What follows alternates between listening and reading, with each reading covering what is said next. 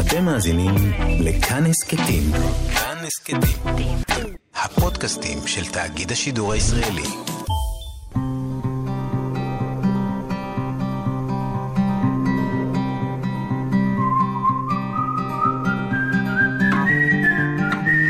אחת פלוס חמש.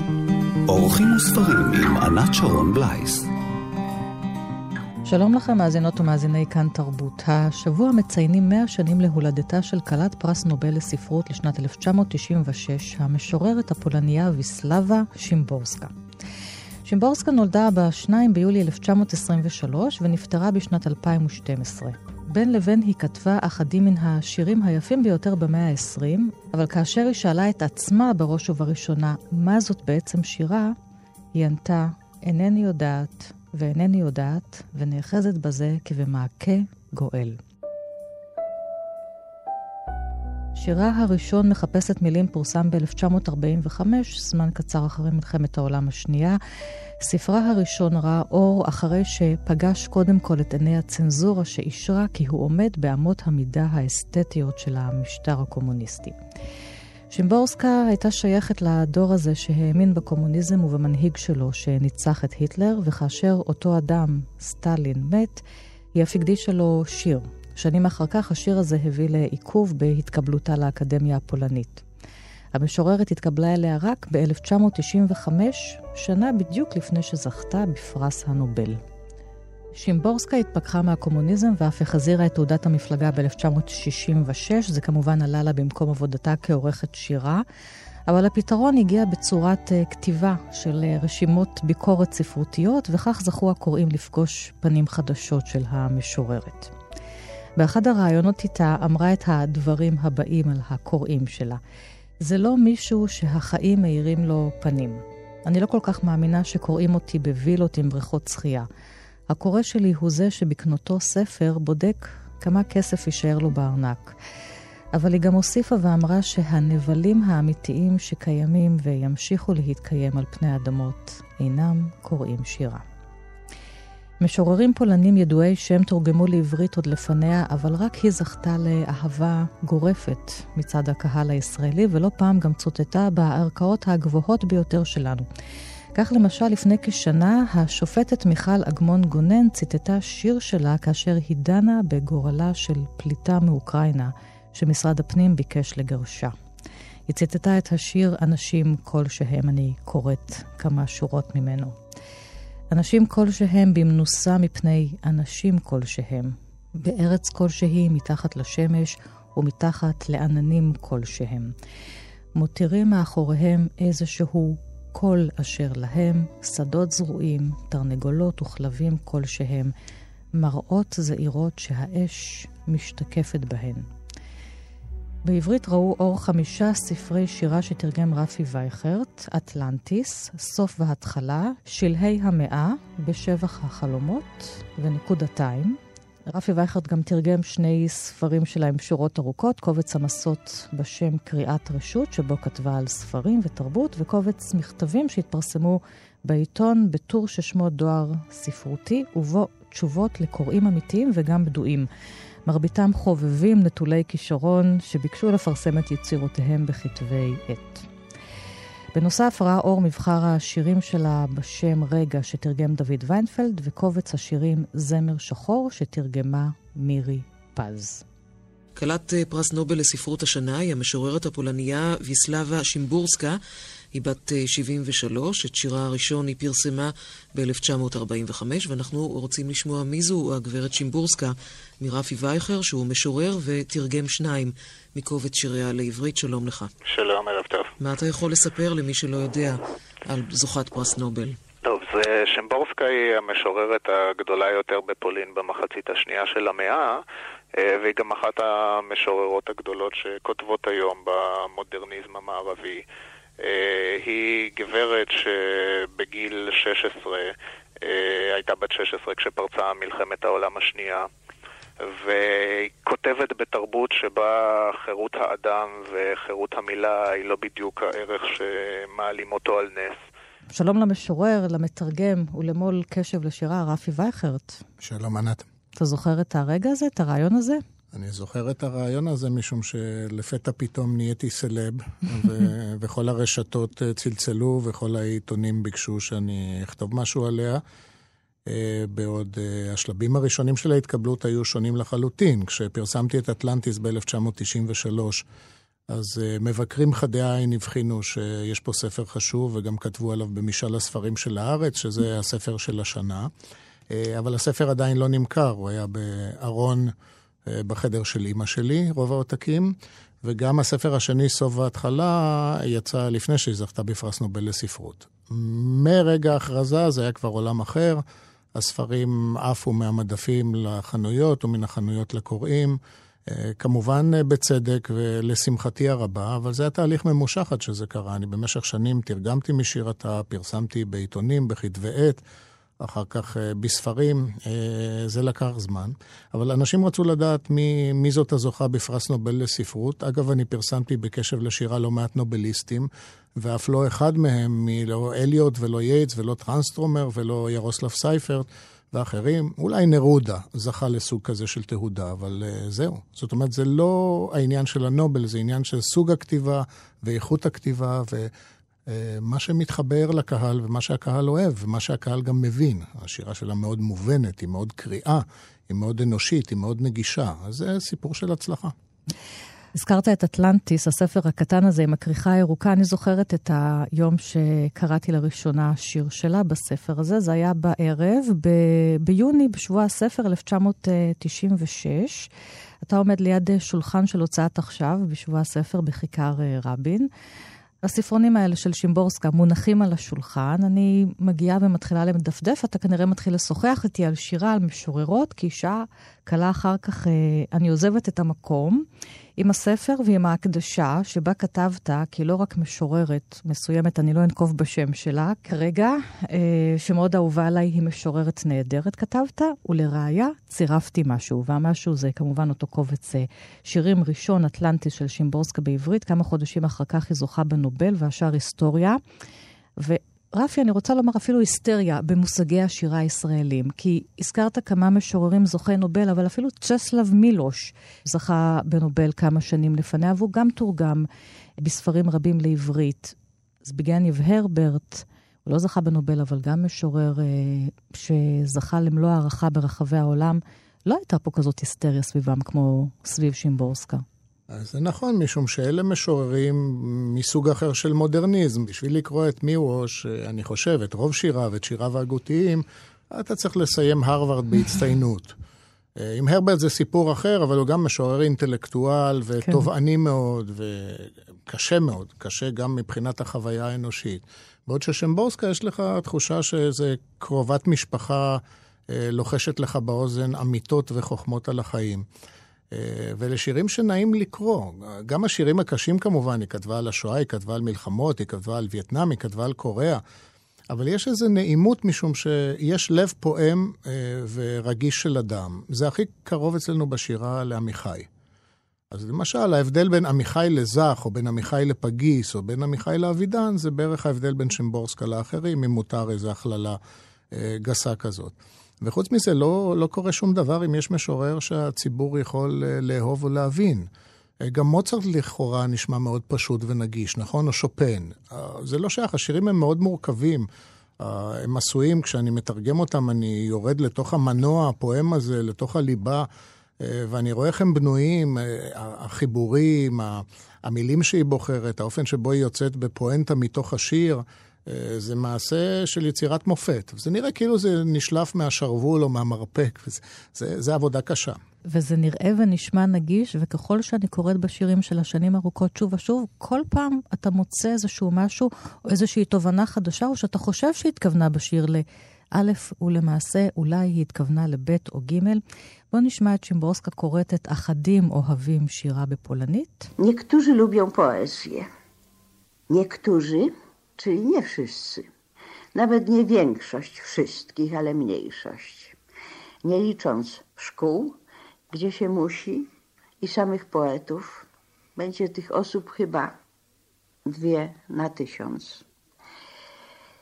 Lubią, ale lubi się także rosół z makaronem, lubi się komplementy i kolor niebieski, lubi się stary szalik, lubi się stawiać na swoim, lubi się głaskać psa. Poezja. Tylko co to takiego poezja? Niejedna chwiejna odpowiedź na to pytanie już padła. A ja nie wiem i nie wiem i trzymam się tego jak zbawiennej poręczy. רפי, בבקשה, אתה תקרא את השיר בעברית. כן, זה שיר כמובן שמעלה חיוך, משום שהאחדים זה משתנה. היו תקופות שקראו יותר. היו פחות אנשים על כדור הארץ, ואיכשהו הייתה תחושה כן. שיותר קראו שירה. אחדים אוהבים שירה. אחדים, זאת אומרת שלא כולם. אפילו לא הרוב, אלא המיעוט. בלי להביא בחשבון את בתי הספר, ששם מוכרחים, ואת המשוררים עצמם, אנשים אלה הם שניים לאלף. אוהבים. אך אפשר לאהוב גם מרק אופי מטריות. אוהבים גם מחמאות וצבע תכלת. אוהבים צעיף ישן. אוהבים לעמוד על שלהם. אוהבים ללטף כלב. שירה. אבל מה זאת בעצם שירה? לא אחת ניתנה לכך תשובה רעועה. ואני אינני יודעת, ואינני יודעת, ונאחזת בזה כבמעקה גואל. זה הפך להיות באמת איזה סוג של שיר מוטו, שיר ארס פואטי כזה, שמצטטים אותו כמו לא זכיתי באור מן ההפקר של ביאליק. אה, אבל צריך לשים לב לבית שמתייחס למקום של השירה בחיינו. מצד אחד זה לא יותר חשוב מדברים אחרים, שזה משונה שמשוררת אומרת ששירה זה כמו ללטף כלב, או לאהוב צעיף, או לאכול מרק אופי מטריות. מצד שני זה לא פחות חשוב. זאת אומרת, זה נמצא במקום של החיים שהוא הכרחי כמו כל הדברים האחרים. אם אתה אוהב כלב, ואם אתה אוהב מרק אופי מטריות, או כל דבר אחר לצורך העניין, זה חלק מהזרימה הגדולה של החיים. בסוף אבל, כשהיא מדברת על מעקה גואל, אז אם אני חושב על אדם שנופל לתהום והמעקה mm-hmm. מציל אותו, אבל היא משתמשת במילה גואל, גאולה. זאת אומרת, זאת מילה דתית, והשירה שלה היא לא דתית. אז בכל זאת השירה חשובה, עם כל זה, וזה כמו מרק קופי מטריות כשכואב לך הגרון בחורף, או צעיף כשאתה יוצא וקפוא בחוץ. כן, אני מאוד אוהב את השיר הזה, כי הוא מחוייך והוא צנוע, אבל הוא לא מפחית, כן, הוא לא יוצר איזו רדוקציה במקומה של השירה בחיינו, אלא להפך, הוא אומר, אי אפשר לחיות בלי שירה. שירה זה דבר נחוץ. וזה מה שהיא עושה פעמים רבות בשירים שלה. אנחנו חושבים שהיא לכאורה עושה רדוקציה, אומרת שמשהו לא חשוב, אבל בדרך הזאת היא למעשה אומרת כמה הדבר חשוב, וציינת שהיא כתבה על דברים קשים, הדברים הטראגיים ביותר במאה ה-20, אה, כמובן גם על אה, שואת היהודים. וגם שירים חכמים היא כתבה על יצירות אומנות. היא ממש מציעה לנו מבטים שלמבקרי אומנות אין. אה, שירים על אנושיות במקום שבו אין אנושיות ולא הייתה אנושיות, וגם שירי אהבה. שירים שיש בהם ליריות, אבל גם אירוניה, ולא פעם נימה אופטימית, גם במקומות הטראגיים ביותר. והשירה שלה, אבל, היא לא וידואית. זאת אומרת, אתה לא תמצא שם את האני, משהו אינטימי, אלא הרבה פעמים היא כותבת את זה בלשון רבים. היא מכניסה את עצמה ואומרת, אנחנו. זה כמו בשיר שקראת על אנשים כל שם שבורחים כן. מפני אנשים כלשהם. זה שיר על כל מלחמה שהיא, שבה אנשים נסים על חייהם, ומאוד מקווים שהם יפגשו בגבול אנשים שייתנו להם קורת גג ומזון, ולא ישתפו פעולה ויסגירו אותם או ירצחו אותם במו ידיהם. אז זו תמונה קולקטיבית, ואני חושב עכשיו על המלחמה באוקראינה. כשתרגמתי את זה, היו מלחמות אחרות, מאז הייתה מלחמת אזרחים בסוריה. היא לא אומרת ארץ ספציפית, זה שיר שנכתב בפולנית, אבל בכל שפה הוא רלוונטי, כי בכל מקום, איך כתב עמיחי, מלחמה שאף פעם לא די לה עכשיו במקום אחר. בכל מקום שיש מלחמה אפשר לקרוא את השיר הזה. או השיר על עינויים למשל. כן. על עינויים, מיוון ומרומא, בכל מרתפי עינויים, בכל התקופות כלאו אנשים ועינו אנשים והוציאו אנשים להורג. אבל בתוך הדבר הזה באמת, הנקודת מבט שמבחינה באדם, לא באירוע הגדול. כשהיא כתבה על מגדלי התאומים, היא לא כותבת על המגדלים הקורסים ולא על המטוסים המתפוצצים. היא כותבת על האנשים שצריכים להחליט האם הם מזנקים מהקומה הגבוהה אה, למטה או שהם נשרפים. אין להם to be or not to be, להיות או לא להיות. יש להם אפשרות כזאת או אחרת לבחור במוות שלהם. וזה אחד השירים הכי גדולים, גם על האירוע הטראומטי הזה, ובכלל על, על גורלו של האדם, כן, במאה ה-20 או במאה ה-21. אני אקרא אותו, אני לא אומר, אני אשמח לקרוא אותו, כי אני תרגמתי אותו מיד כשהוא ראה אור, ואז פרסמתי אותו במוסף הספרותי של זיסי סתיוי בידיעות אחרונות אה, שנה לאירוע, אה, ומאז הוא מצוטט בהרבה מקומות. נכתבו הרבה מאוד שירים על האירוע הזה, ואני חושב שזה השיר החשוב ביותר, הצלול ביותר, וזה היא עושה כבר עם האוטוריטה של פרס נובל לספרות. תצלום מ-11 בספטמבר.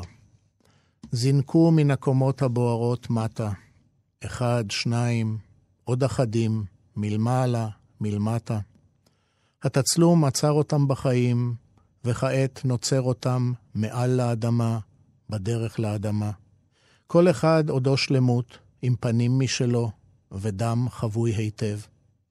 יש די זמן לפריית השיער, לנשירת מפתחות וכסף קטן מן הכיסים. עודם שרויים בתחום האוויר, בטווח המקומות שעתה זה נפערו. רק שני דברים אני יכולה לעשות למענם. לתאר את המעוף הזה, ולא להוסיף משפט אחרון. עכשיו, אני חושב שהארס פואטיקה בלא להוסיף משפט אחרון, זאת חוכמה מאוד מאוד גדולה, משום שהיא ראתה כמונו בטלוויזיה לנגד עיניה מוות שכמותו לא ראינו בהיסטוריה. הדבר הזה של המגדלים הקורסים זה דבר שלא ראינו, ואנחנו רואים את זה בשידור חי. עכשיו, להוסיף משפט אחרון פירושו להוסיף דימוי, להוסיף מטאפורה, זה כמו. אבל זה לא כמו שום דבר אחר. אז אם את רוצה לכבד את האירוע ולכבד את המתים שאת רואה לנגד עינייך, שהם קופצים אל מותם, אז תתארי את זה. ואז אני חושב שכובד המשקל המוסרי, השיפוטי, עובר אל הקורא. היא שותקת. היא שותקת. היא שותקת. כל דבר שמוסיפים היה גורע. האפקט הוא בשתיקה, וכמובן, תסתכלו בדבר הזה, תרגישו את זה לבד, תשפטו את זה בעצמכם. אתם לא צריכים אותי שאני אומר לכם שאתם רואים חזיון אימים. אז אני שוב חוזרת לנושא הזה של הפואטיקה שלה, שכתובה בלשון רבים, וגם בשיר הזה, ואני, מה אני? אני שותקת. אני המשוררת מתחילה לכתוב ושומטת את, ה, את העיפרון שלי. אז איפה היא, כמו באיזה מחט עדינה, רקמה עדינה, בכל זאת שוזרת את האני שלה בכל השירים האלה שכתובים עלינו? תראי, קודם כל, היא נמצאת, היא נמצאת במבט, היא נמצאת בניסוח, אה, היא נמצאת בבחירת הפרטים, כי אדם אחר שהיה כותב על האירוע הזה, היה כותב כמובן שיר אחר. כן. אבל יש לה שירים על האני, למשל השיר המקסים הזה, היעדר, שהיא מדברת על הפגישה בין אביה לאימה, שהיא הייתה יכולה להיוולד אחרת, אבל היא נולדה היא. זאת אומרת, ההבנה הזאת שאני אחת ואני שרירותית ואני אקראית. כי לפני כן נולדה אחותי, והייתי יכולה להיות מישהי אחרת, והייתי יכולה לא להיוולד, השנה, המקום. אה, העניין הזה הוא לגמרי לגמרי מקסים, משום שהוא נותן לה פרופורציות מאוד נכונות על החיים. ודווקא משום שהחיים הם קצרים, ולפעמים גם אתה לא מצליח לסיים את מסכת חייך, כי מישהו אחר במקום אחר, מרוחק, החליט שאתה לא תחיה. אז דווקא בגלל זה צריך לחגוג את החיים, וכל רגע אצלה הוא חגיגה, הוא מתפקע מאנרגיות ומאושר, אושר בעין של חוויות ושל מבטים ושל תחושות, ואושר לא פעם באלף, כי אתה מגיע, כשהעולם מקיף אותך בכל כך הרבה צמחים וחיות וחוויות, אז אתה מגיע לשמחה, לשמחת כתיבה ולשמחת קיום. ולא רבים מהמשוררים במאה ה-20 כתבו את השמחה ואת האושר כמוה, רובם לא כמובן. ואני חושב שאנשים צריכים איזה סוג של אופטימיות. צריכים שמישהו ייתן להם תקווה שיש בשביל מה לחיות ויש טעם. שיש אני... מעקה גואל. שיש מקום לאהבה, שיש מקום לשירה.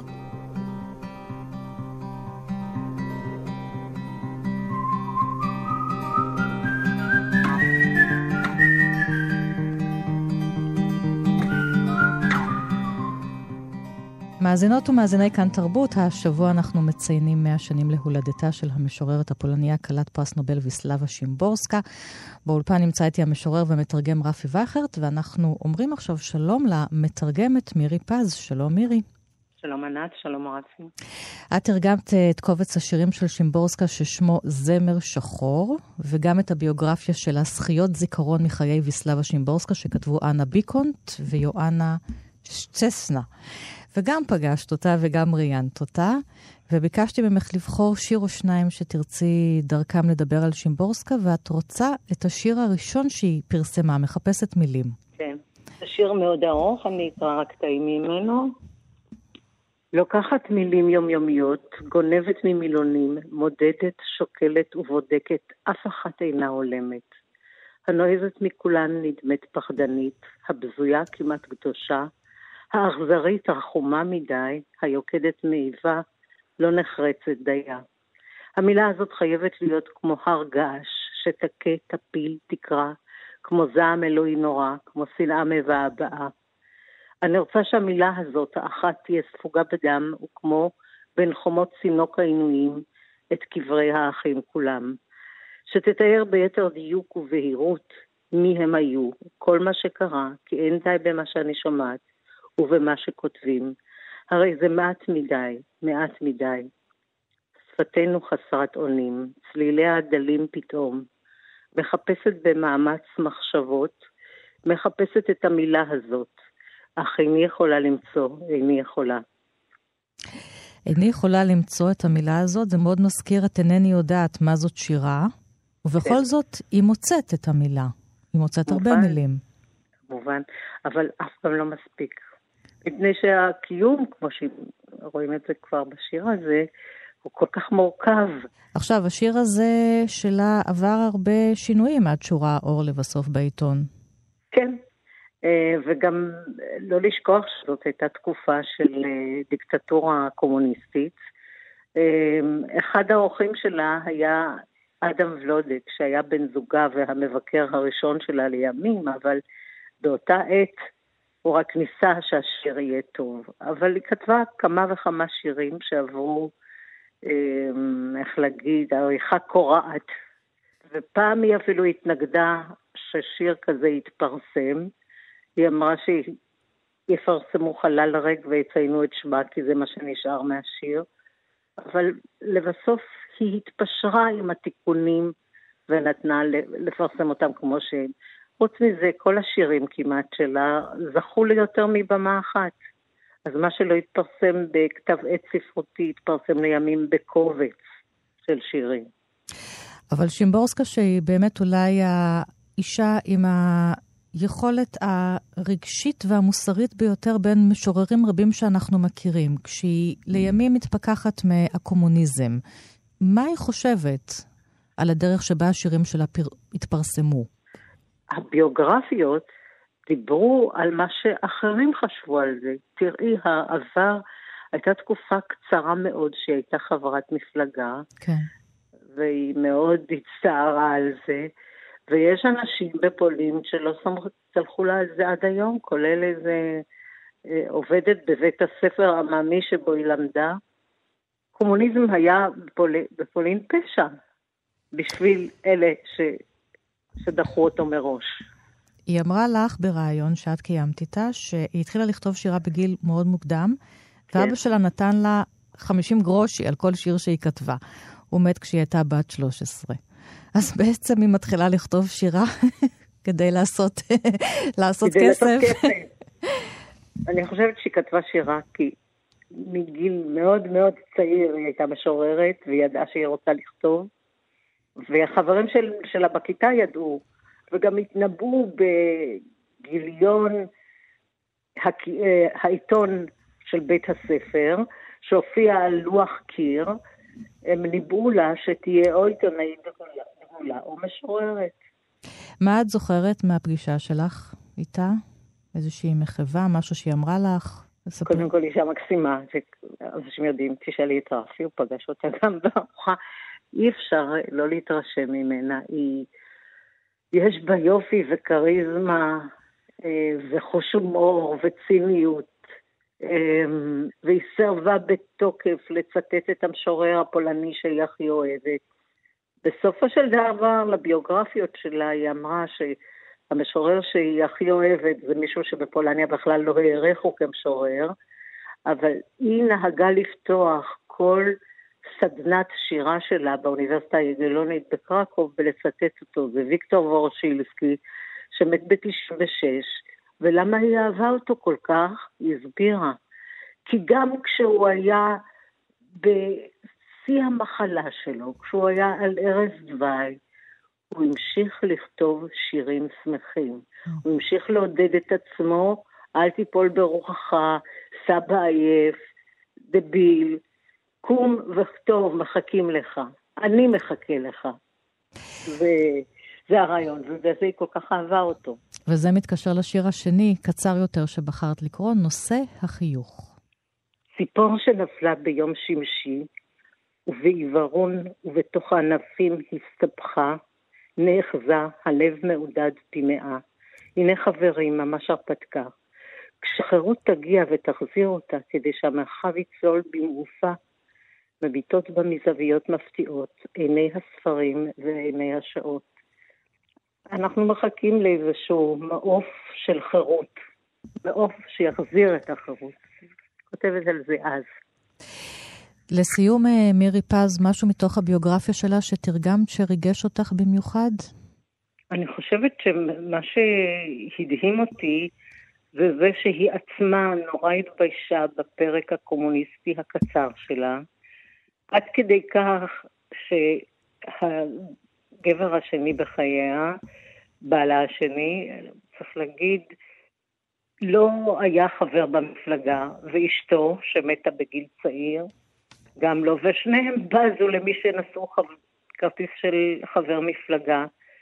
ושימבורסקה חשבה במעמקי ליבה שהיא לא ראויה לו, כי הוא לא היה במפלגה, והיא הייתה, ולקח לה יותר מעשר שנים להחזיר את כרטיס חבר המפלגה שלה, כמו שעשתה אז עדיין אשתו של כן. אותו בן זוג.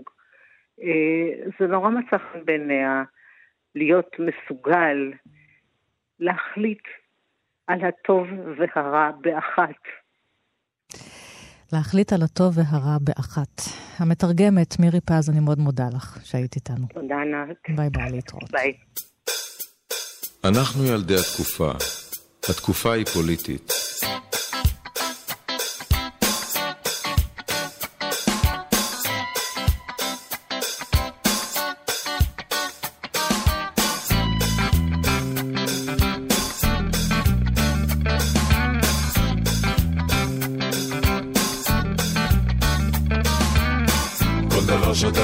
אתה פוליטי, אין בכלל דבר שלא יוצא פוליטי, אתה פוליטי, אני פוליטי.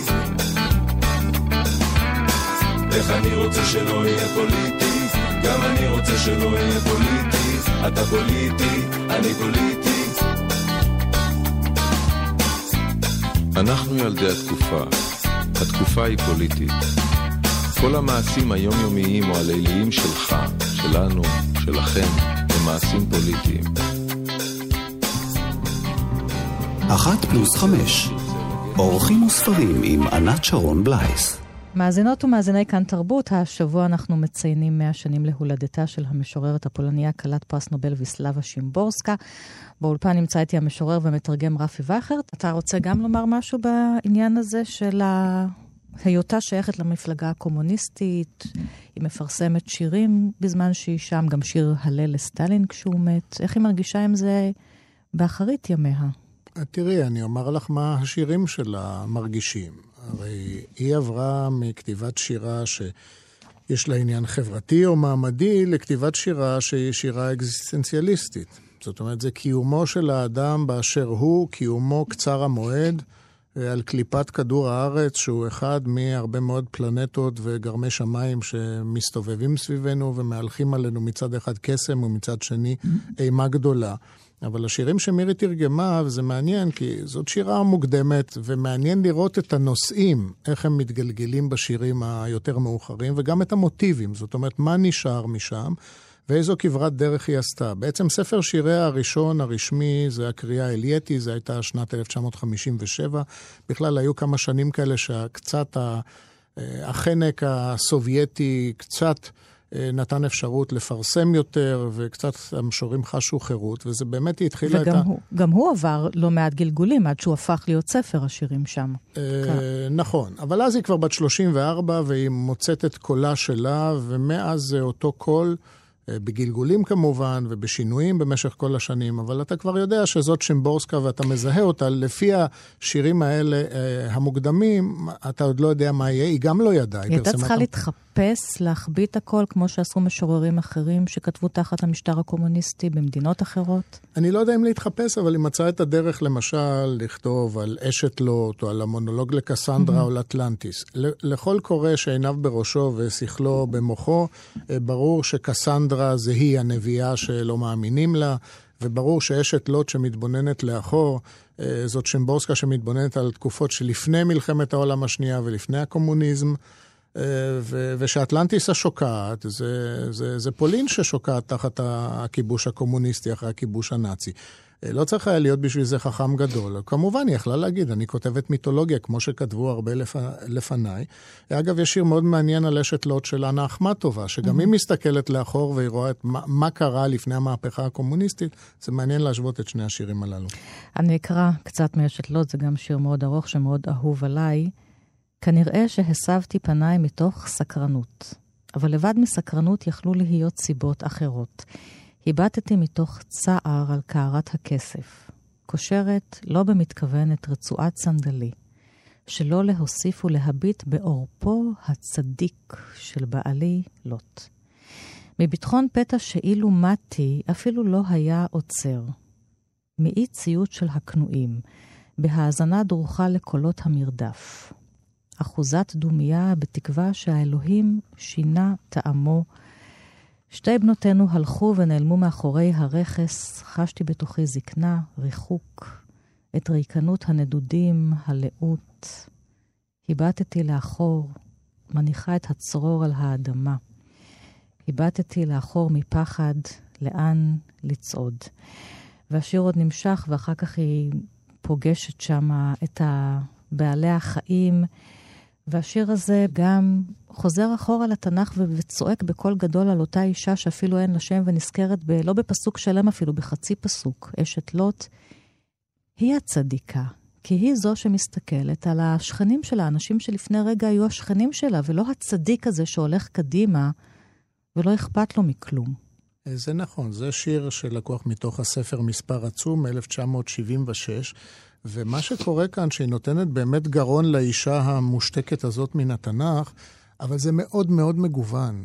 היא מסתכלת לאחור משום שהיא מתגעגעת, משום ששם משפחתה ועירה וקהילתה, אבל אם תשימי לב, בקטע שלא קראתי, אומרת, איבדתי לאחור בזעם להשביע עצמי באובדנם הגדול.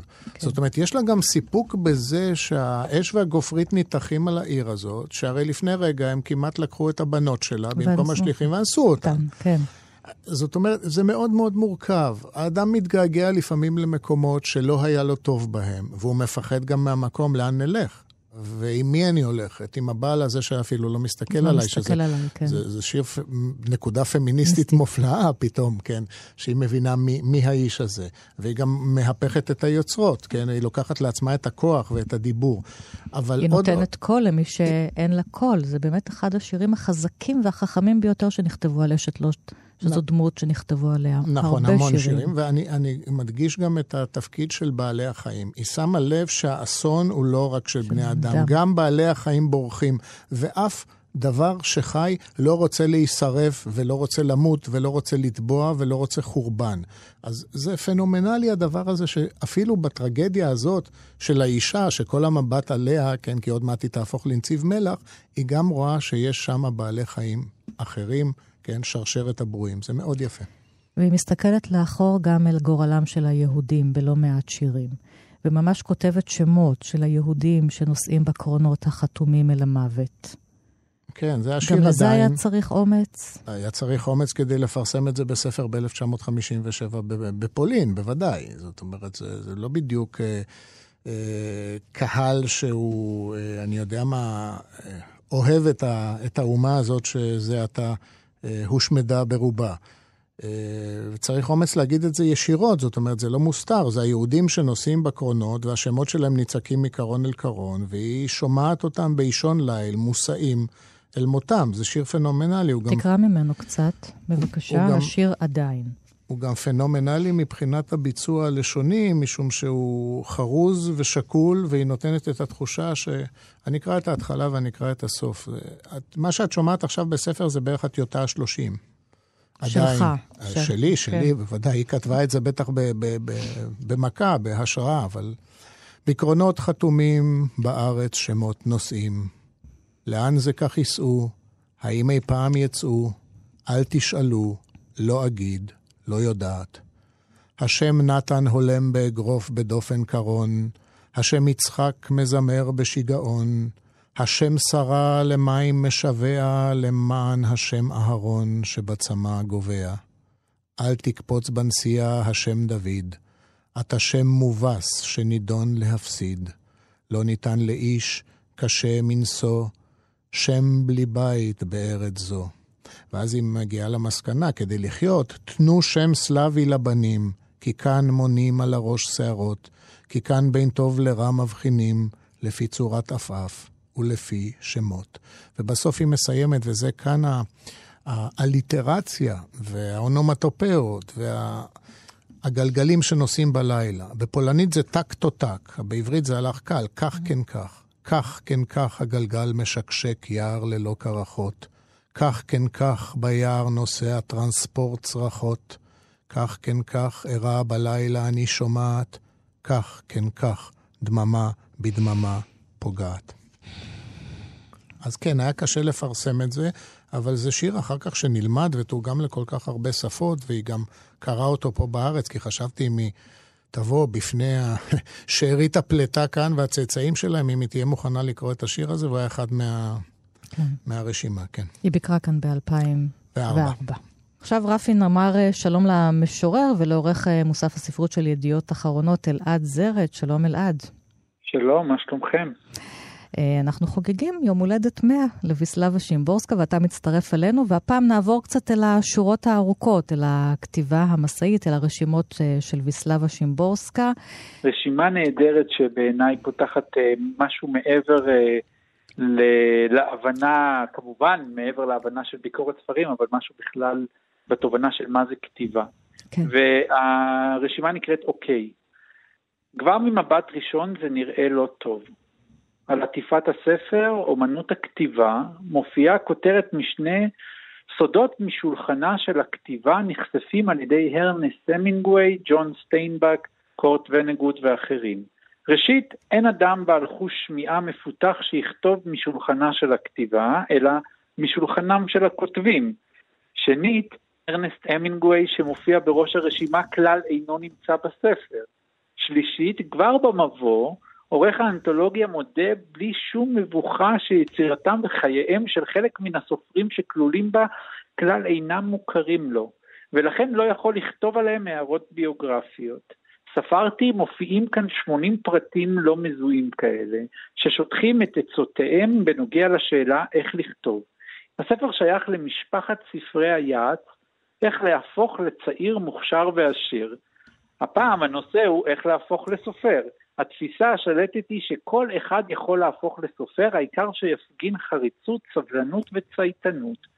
רבים מבין היועצים שלמזלם הטוב מופיע כאן עם קורות חייהם ויצירתם, הם אורחים של כתבי עת, מבקרים בעלי משרה בהוצאת ספרים וסוכנים ספרותיים. הם רואים בספר סחורה שיש למכור ברווח. הם מאמינים בכללים שמבטיחים את ההכנסה הזאת. הסופר, כלומר, מספק הסחורה צריך להתאים את עצמו לכללים הללו. או אז הכל יהיה אוקיי, או אז שלא יהיה, כי לכל אחד הכללים החשובים לו. אל ההמולה הזאת מצטרפים קולותיהם של סופרים אמיתיים. אמונתם בכללי ברזל לכתיבה טובה היא חלשה יותר, ולרוב הם מביעים את דעתם במשפטים ספורים. איני מתעלמת מן העובדה שייתכן שמדובר בקטעים שנלקחו מהקשר רחב שבשלמותו לא היה מתאים לספר שלפנינו, המתפקע מאופטימיות. עם זאת, גם הם נבדלים מאוד זה מזה במרשמים שלהם. חשבתי על הסופר המתחיל שבתמימותו משתוקק להשתמש בכל העצות הללו בבת אחת. היה עליו מסכן שכמותו לכתוב רק בגוף ראשון ובו בזמן רק בגוף שלישי. רק במשפטים קצרים ובו בזמן גם בארוכים. להתחשב בקורא ובד בבד לא להתחשב בו כלל. מובן מאליו שהיה נתקע בשתי המילים הראשונות ולעולם כבר לא היה חוזר אל הספרות. אבל איני מנבט לו שחורות. לאחר שהות קצרה במוסד פסיכיאטרי, יזכה במשרה מכניסה באיזושהי סוכנות פרסום. נדמה לי שהאיש שממליץ לנו לחפוף חצי ראש בשמפו רגיל ואת החצי השני בשמפו אחר, קרא את הספר הזה מכריכה לכריכה. טוב, זאת uh, שימבורסקה הסטנדאפיסטית. היא לרוב סטנדאפיסטית, אגב, גם בשירה שלה היא סטנדאפיסטית, אבל זה אירוניה אה, מהמעלה מה, מה, הראשונה ביותר. ולמה בחרת ברשימה הזאת? כדי להראות שכל הסדנאות וכל הספרי הדרכה לא באמת יכולים לעזור לנו להיות משורר, משוררת, סופר, סופרת? אז זהו, אז אני חושב קודם כל שהם כן יכולים לעזור לנו, אבל הם לא בסדנאות כתיבה, אלא בסדנאות קריאה. אה, מי שיקרא, את הרסד, אה, מי, ש... מי שיקרא את הרשימות של שימבורסקה על אה, כל השירים, זאת אומרת על כל הספרים שהיא כתבה עליהם, הוא יקבל פרופורציה נהדרת לאיך כותבים.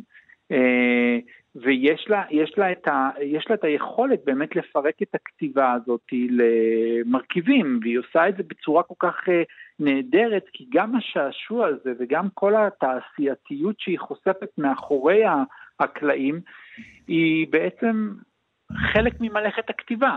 זה, זה מה שהיא קראה לו שמחת הכתיבה, היכולת באמת לקחת ולהפיח חיים במשהו שאנחנו לא יכולים לראות בו חיים.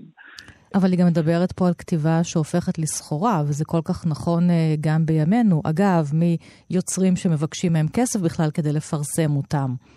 זה נכון. זאת אומרת, תראי, בתור מי שנמצא לא מעט, ב, לא רק במלאכת הכתיבה, אלא בתעשיית הכתיבה, אני יכול להגיד לך שאני לא יכול אלא להזדהות בחיוך מתחת לשפם, כי במובן הזה היא יודעת בדיוק לעמוד על המסחרה שעושים מהכתיבה. אני לא בגישה של כתיבה היא איזשהו משהו נשגב, איזה אומנות שצריך אה, ללמוד כדי, אה, את יודעת, לעבור שלבים בשביל אה, להגיע אליהם. זה, זה נטו כמו כל מקצוע וכמו, אתה לא בורחת מזה, בזה אתה צריך לתרגל את זה. ואם אני הולך למקום של מאיר שלו שאמר לי פעם שבשביל לכתוב ספרים טובים צריך לקרוא mm-hmm. ספרים של יוצרים טובים. אני חושב שבאמת הקריאה, ובמיוחד ביוצרות כמו שימבורסקה, היא פותחת לנו כל כך הרבה חושים ומחדדת אצלנו את, ה, את הדרך שבה אפשר לכתוב. שירה, פרוזה, מסע, כל דבר. והדבר, הטקסט השני שבחרת, ואולי תקרא כמה שורות ממנו. זהו, זה אה, טקסט שבאמת הוא, הוא מתייחס גם אה, במובן הזה לטקסט הראשון. הוא לא מתייחס אליו ישיר, אבל הוא כן. עושה איזה משהו. בשבח אה, אחותי. מדבר. בדיוק. בשבח אחותי זה שיר נהדר, רפי תרגם אותו נהדר, כן. ואני אקרא איזה כמה דברים. אחותי אינה כותבת שירים, ונראה שכבר לא תתחיל לפתע לכתוב שירים. זה בא לה מאימא שלא כתבה שירים, ומאבא שאף, שאף הוא לא כתב שירים.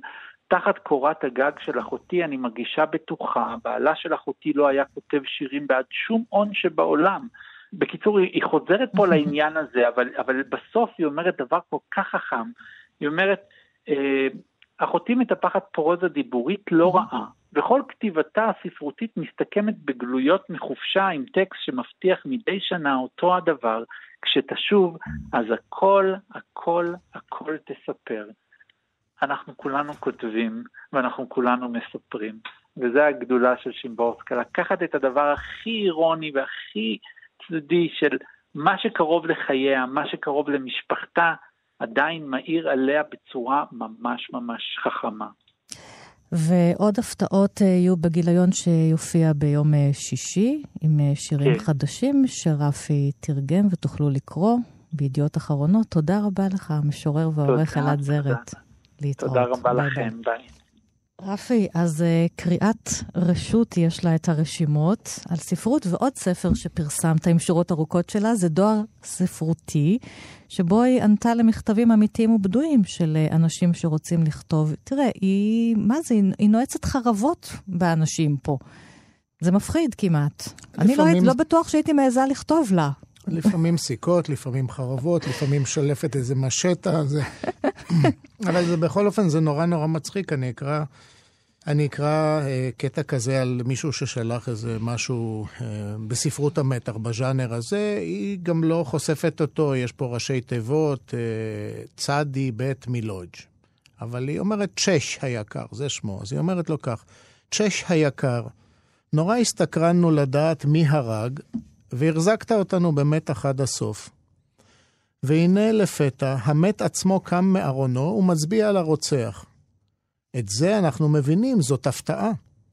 כל מה שתשלח לנו נקרא בעונג צרוף. אבל לחוות דעת של ממש תצטרך להמתין עוד שנים אחדות. שכן הכל מעיד על כך שאתה מהלך על כדור הארץ זמן קצר. עד מהרה תשתכנע שלא רק הגברת אגתה כותבת עלילות אוצרות נשימה, אלא גם אדון הומרוס, אדון שייקספיר, אדון דוסטויבסקי ועוד כמה אדונים. ברכות חמות. בקיצור, אל תבלבל את המוח עם הז'אנר הזה ששלחת, שיכול להיות ז'אנר נחות ויכול להיות ז'אנר נשגב, אבל שייקספיר אתה לא ודוסטויבסקי אנשים היו שולחים לה מהכתבי יד? תראי, היא עבדה, ב, היא עבדה כעורכת גם ב, ב, בעיתונות, במוספי ספרות וגם כן. ב... אה, בכתבי עת, עורכת אה, מקצועית ומשוררת דגולה. ו- אבל אני חושב שהיא גם איכשהו מלטפת, והיא גם איכשהו חומלת, והיא גם איכשהו מבינה. היא מבינה את הדבר הזה שרוב האנשים שרוצים להיות סופרים, הם לא באמת סופרים, ואותו דבר עם שירה. אבל מה שהיא תופסת, היא תופסת את ריבוי הפנים של האמביציה. ובעצם כשאתה קורא את כל הספר, אתה מבין מה זה להיות יוצר, למה אתה צריך לשים לב, פה במתח ופה במוסיקה ופה בדקויות. בלי הכלים האלה אתה לא יכול להיות יוצר. אז זה בעצם מדריך לאיך לא להיות, אבל גם איך כן להיות. אז גם הקריאת רשות וגם דואר ספרותי, הטקסטים עם השורות הארוכות של ויסלבה שימברוסקה ראו אור בתרגום שלך. אה, בהוצאה משותפת של קשב לשירה וחרגול. נכון. ואני רוצה לקרוא כמה שורות מנאום פרס הנובל שלה מה-7 בדצמבר 1996. אני, כותבת שימבורסקה, כל כך מעריכה שתי מילים קטנות. אינני יודעת. קטנות אך עם כנפיים חזקות. הן מרחיבות את חיינו לכלל המחוזות שבקרבנו ואל המחוזות שבהם מצוי כדור הארץ הזעיר שלנו. נכון, משום שחלק מהמשוררים באים מאיזה פודיום גדול וכנביאי תוכחה וזעם, וכמי שניחנו בידע אולימפי. זאת אומרת, הם משולים לאלים או לבני אלים. והיא כותבת מפרספקטיבה של אדם, ואדם הוא מוגבל, הוא בן חלוף, יש הרבה דברים שהוא לא יודע, ואנחנו חיים כל הזמן בעולם שהוא משתנה. עכשיו, אפשר להגיד אבוי, זה ארעי, זה שרירותי, זה נורא מפחיד. ואפשר להגיד כמה זה מפעים, יריד האפשרויות, היא קוראת לזה יריד האפשרויות, כן, יריד הקסמים. הדבר הזה, מתי השמש זורחת, וזה שיש לנו חמש אצבעות בכף היד, וזה שיש עלים ופריחה ומחזוריות. אני חושב שהיא החליטה להיות בן אדם, וזה כן. מה, ש, מה שמירי דיברה. זה איזו אישה כל כך סימפטית וכל כך נעימת הליכות, ולא הייתה תחושה כשהיא ביקרה כאן בארץ, היא אגב הופיעה גם בגילמן 144, לקחתי אותה לאוניברסיטת תל אביב, לאולם שבו הייתי סטודנט, ושמעתי הרצאות, מבחינתי זאת הייתה סגירת מעגל נהדרת, ולא הייתה תחושה של יראת הרוממות, לא הייתה תחושה שבאה לכאן איזו נסיכה עם אה, נזר לראשה וכלת פרס נובל. באה קרובת משפחה, באה מכרה ותיקה. באה אישה שכולה שופעת נדיבות, ולא הייתה התנשאות, היא גם... לקחתי אותה לארוחת ערב, וישבנו עם המזכיר שלה, והייתה לי תחושה שאני יושב עם בן אדם ש... ולא אני הקטן, אחד ממתרגמיה, והיא כלת פרס נובל. ואני חושב שזה ניכר בשירים שלה, ואני חוזר לתחילת התוכנית שלנו. את זה האנשים אוהבים. הם לא אוהבים שיתנשא מעליהם מישהו כן, ויכתוב מעל לראשם, וכאילו... זה באידיום שכולנו יכולים לקרוא על, על מחלות, על רגעים קטנים, על רגעים משפחתיים. יש הרבה מאוד עם מה להזדהות. היא נוגעת, אגב, בכל אה, תחנה ממעגל החיים, מלידה mm-hmm. ועד מוות, מהקטן ביותר עד הקוסמי והבין גלקטי, אה, וזהו, עם המון חוכמה והמון חן. ואני עדיין אוהב אותה. תרגמתי לאלעד עכשיו בעונג רב אה, שני שירים שטרם תרגמתי, ועוד קטע אחד על אלה פיצג'רלד, אז יש למה לחכות. ובחמש אצבעות אפשר גם לכתוב קורות חיים. הנה, מי כותב שיר על קורות חיים? נראה לי שאולי היא הראשונה שעשתה את זה, אחד השירים האהובים עליי, כי דרך השיר הזה בעצם אנחנו מבינים איך בני אדם מתייחסים לבני אדם אחרים, ואיך אולי צריך להתייחס אחרת. כתיבת קורות חיים. מה נחוץ? נחוץ לכתוב בקשה ולצרף לה קורות חיים. ללא קשר לאורך החיים על הקורות להיות קצרות. תמצות העובדות ובחירתן הכרחיים. המרת נופים בכתובות וזיכרונות רופפים בתאריכים מקובעים. מכל האהבות לרשום את הנישואין בלבד, ומהילדים רק את אלה שנולדו. זה שמכיר אותך חשוב יותר מזה שאתה מכיר, טיולים רק במידה או לחוץ לארץ, השתייכות למה אך בלא הלמה, ציונים לשבח בלא הנימוקים. כתוב כאילו מעולם לא דיברת עם עצמך, וכאילו עקפת עצמך מרחוק. התעלם מכלבים, חתולים וציפורים, מזכרות נושנות חברים וחלומות. מחיר ולא ערך, כותרת ולא תוכן, מספר הנעליים ולא היעד שאליו הולך זה שאמור להיות אתה. לכך יש לצרף תצלום באוזן גלויה, רק צורתה נלקחת בחשבון, לא מה שנשמע. מה נשמע? נהמת מכונות הגורסות את הנייר. נהמת מכונות שגורסות את קורות החיים שלנו, שבעצם אנחנו צריכים למחוק הכל כשאנחנו רוצים לגשת למקום עבודה. ושימבורסקה כתבה על כל האנשים שחייהם נמחקו תחת הטרגדיות הגדולות, לא רק כי הם הגישו בקשה למקום עבודה. אנחנו צריכים להסתכל מי האדם שעומד מאחורי קורות החיים, ולפעמים הפרטים הטכניים והמימדים האנושיים החשובים של האדם, המוסריים, הבסיסיים ביותר והחשובים ביותר, הם נמחקים תחת קורות החיים. זה מועמס עלינו, ולכן, סך הכל, מה קורות חיינו? נפתחים סוגריים, יש תאריך, יש מקף, נסגר תאריך. אלה קורות חיינו. והשאלה היא מה התוכן ומי אנחנו. היא כל הזמן חותרת לגרעין הזה של ההיות, היות אדם. בפעם אחת שניתנה לנו, היות אדם מתפעם מהקיום ומהיקום. וזאת אה, גדולה אנושית אמיתית. חד פעמית. ורפי, לסיום, שיר שלך חשוב לקרוא אותו. אז אני רוצה להדגיש את השיר אה, "שום דבר לא קורה פעמיים", כי זה בדיוק הנושא, הנושא שלנו. זה שיר בחרוז ובמשקל. שום דבר לא קורה פעמיים, ומאום פעמיים לא קרה. לכן נולדנו בלא כל הכנה, וגם נמות בלא שגרה. גם אם הטיפשים בתלמידים נהיה בבית ספרו של העולם, לא נחזור לעולמים על חורף קר, על קיץ חם. אין אף יום שישנה, אין שני לילות דומים. שתי נשיקות אינן זהות, לא כל שכן שני מבטים. אמש, כשצליל שמך, מישהו לידי הגה בקול, חשתי כאילו מבעד לחלון, חדר לחדר ורד גדול. היום, כשאנו שרויים יחדיו, הפניתי את פניי לקיר. ורד? איך נראה הוורד? זה פרח? אבן? מי מכיר? מדוע זה שעה רעה נמהלת את בפחד מיותר? ישנך? אם כך דינך לחלוף? תחלפי? אם כך זה נהדר? מחויכים, חצי מחובקים, נטור אחר אחדות בשניים, אף כי אנו נבדלים תמיד כשתי טיפות זכות של מים. המשורר, המתרגם ומו"ל קשב לשירה, רפי וייכר, תודה רבה לך שהצטרפת. תודה לך, ענת, תודה, תודה מקרב לב.